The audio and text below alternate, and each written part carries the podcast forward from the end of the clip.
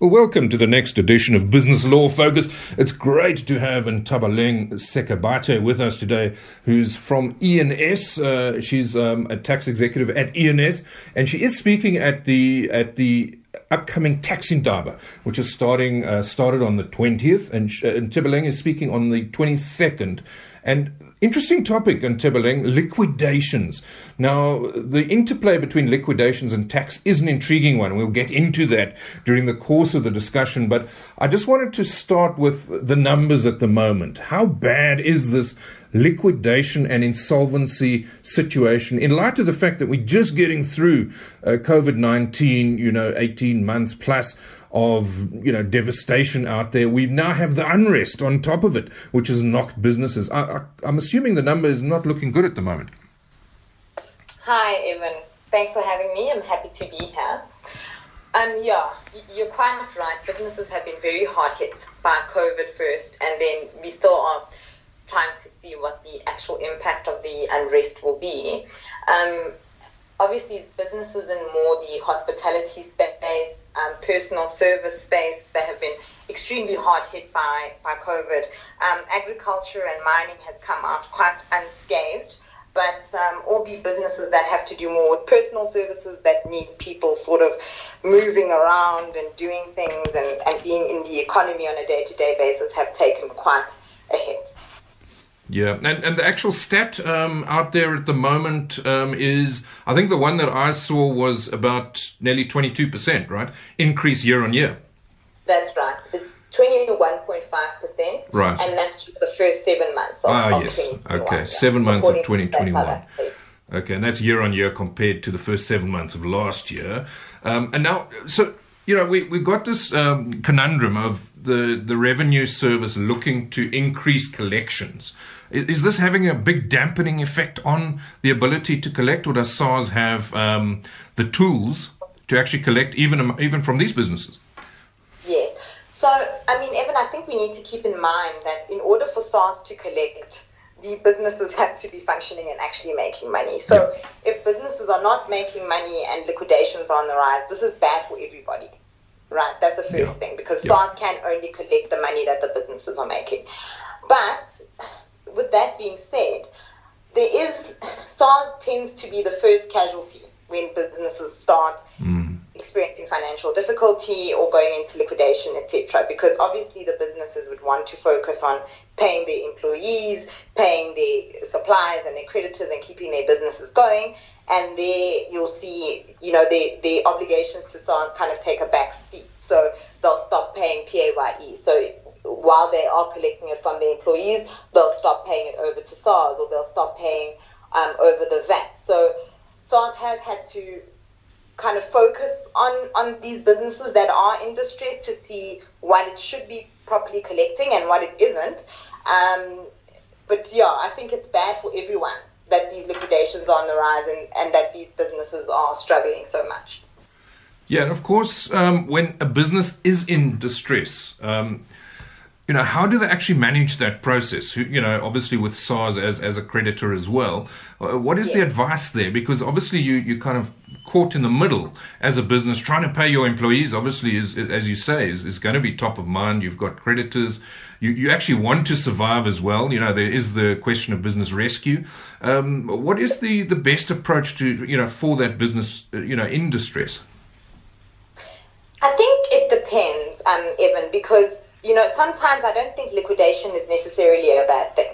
And the reason why I say that is it just helps you to stop digging a hole. So if you're already in a hole and you owe everybody, then it might be best to just stop while you're ahead and just get the business liquidated and start again, instead of incurring more and more and more debt when you are technically insolvent. So I don't think liquidations are necessarily a bad thing. If the business can be rescued, then perhaps business rescue is something that the company should look at to see if a business rescue practitioner can come in and try to turn the company around. But I certainly don't think that it's completely negative to liquidate your business, as opposed to incurring more and more and more debt and more and more and more creditors, which you might not be able to pay at the end of the day. And perhaps it might be prudent from a business perspective to sort of pause on your operations while you're going through a hard time such as COVID and etc., instead of then incurring further debt that you might not be able to pay. So I think it's on a case-by-case basis, and you know, the business owners should kind of use their own discretion on how best to proceed when they are in financial distress. Now, of course, the way that you approach this is critical, because you could be penalized for understating tax. And I think that's the risk, right? That's the type of thing that you have to deal with. Yes. What is that penalty? How bad is it? And how do you get around that? So, you know, when taxpayers start falling behind with their tax obligations, the first thing they have to think about is interest, right? Yeah. And the interest is always accumulating on any tax debt. So you might end up with a much bigger debt at the end of the day than you initially had. That's the first thing. Yeah. And then there's administrative non-compliance. So, for instance, if you don't submit your returns or you don't fulfill your administrative obligations to SARS, then they can start hitting you with penalties on that. And then we have understatement penalties. So understatement penalties will come into play where you understate your income, for instance, or you take deductions that you're not entitled to, you know, in an effort to sort of decrease your tax liability. And those understatement penalties can range from 10% of that tax debt that you owe, and that's just in a standard case where there's no malfeasance on the part of the taxpayer, or up to 200% where there's intentional tax evasion. Malafide, as it were, bad faith, yes. Yes, malfeasance, yes. And I think, you know, taxpayers should just be careful, because if you try to get a bit creative with your tax when you're having financial difficulties, then all of these other problems might arise for you. And as, you know, I'm sure a lot of people know, with a tax debt, it's pay now, argue later. Yes. So if SARS comes knocking on your door and says, well, here's the assessment, here's how much you owe us, pay it by next month, thank you very much, then you can't dispute that debt. So you can dispute the debt, but you can't dispute the payment of the amount, right? So at the end of the dispute, if you happen to be successful in the dispute, then you'll get your money back with interest. But for the period of the dispute, you will be out of pocket for that amount. That's the first thing. Yeah. And the second thing that taxpayers need to keep in mind as well is, you know, SARS has the right to go to third parties that owe the taxpayer money and collect the debt from that third party. So they can go to your bank and say, knock, knock, hello, bank, can we have all the money in Mr. Taxpayer's bank account? So, you know, trying to kind of get out of the way of settling your tax obligations might not be wise, because it could snowball into something a lot more serious. Yeah.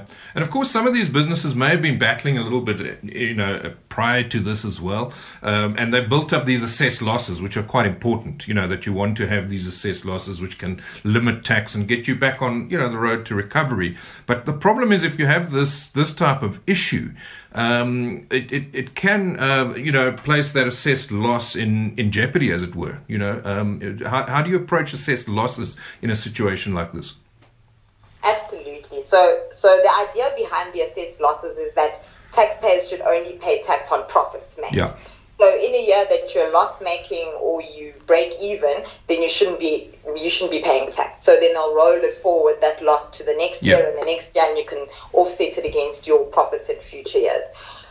You can only roll forward your assessed loss though if you're trading. So if you stop trading for a full tax year for whatever reason, then you now lose your assessed loss.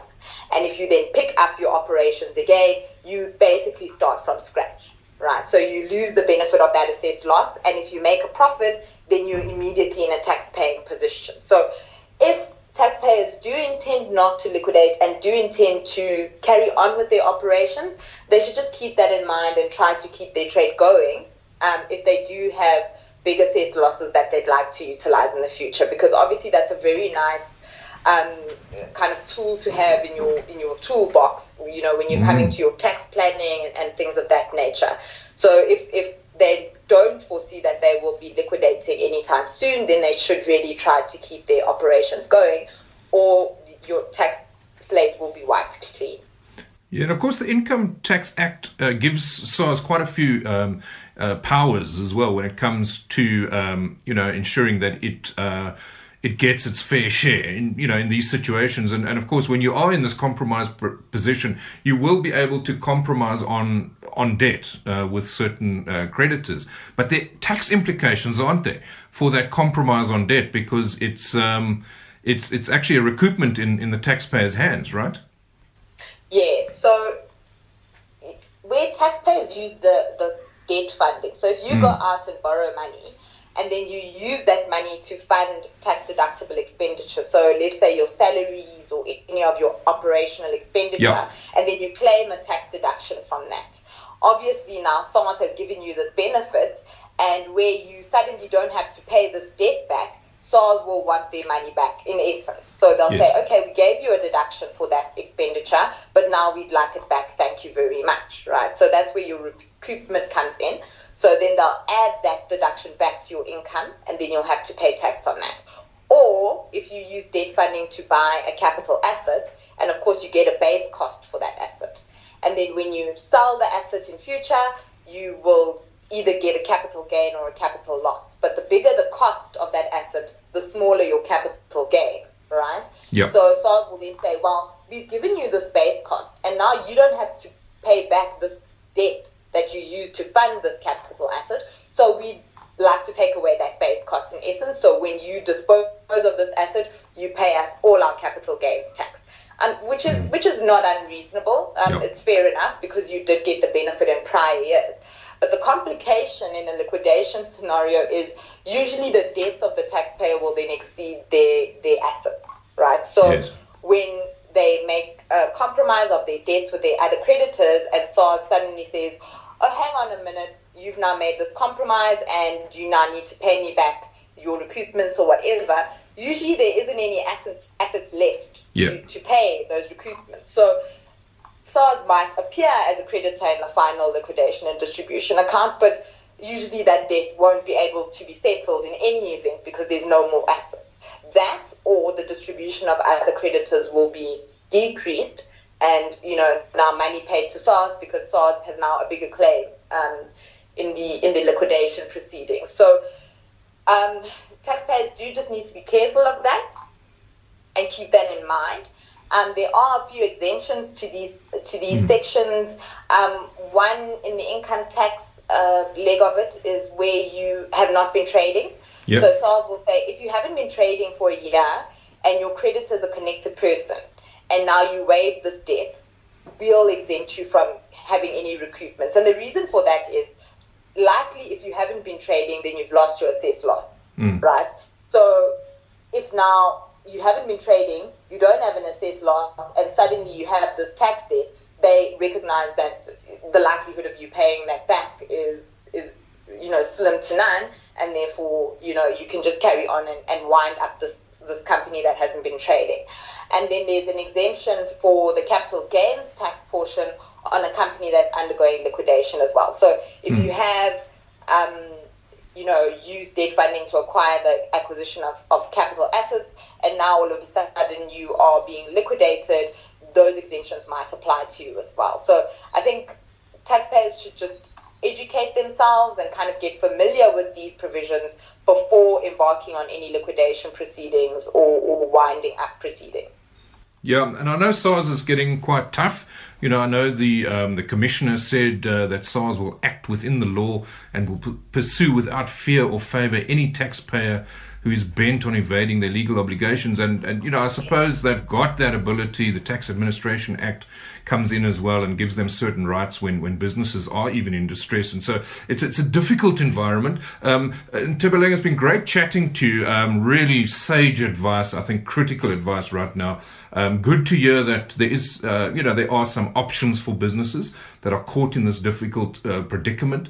And we certainly look forward to hearing you at the Indaba on Wednesday, the 22nd, quarter to 12 to quarter past 12 is your slot, and we also look forward to you writing for us in Business Day Law and Tax in October. Thank you very much, Evan. This has been lovely. Lovely chatting to you, and I look forward to seeing everyone at the Tax Indaba. Thanks. Okay, cheers.